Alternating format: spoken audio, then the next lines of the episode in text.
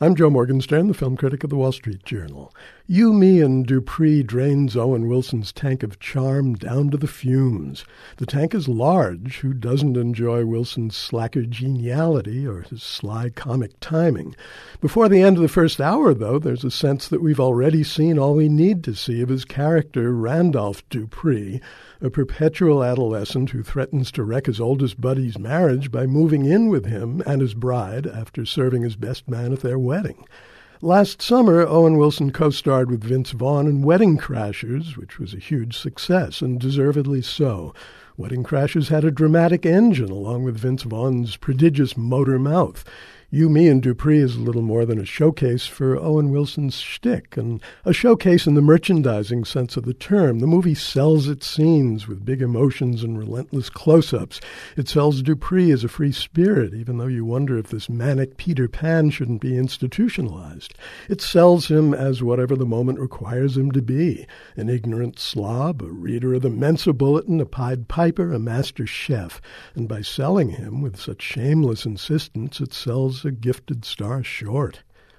Old friends reunite for another wedding, and Edward Burns is the Groomsmen.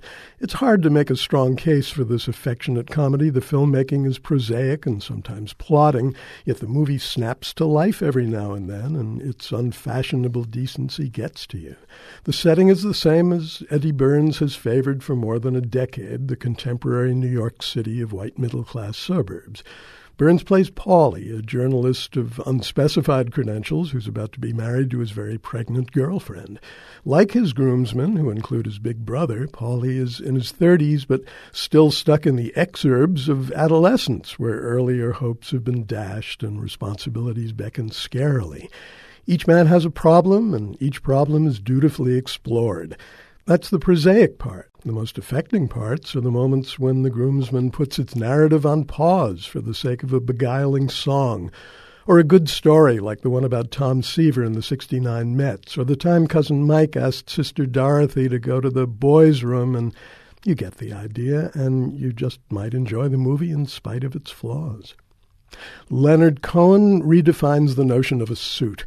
Far from corporate, he's a poet of dark moods and monastic inclination, a songwriter who works long and hard at writing his songs, and a gravel throated troubadour who feels comfortable wearing suits because being a spiffy dresser was part of his birthright. His father was in the clothing business in Montreal.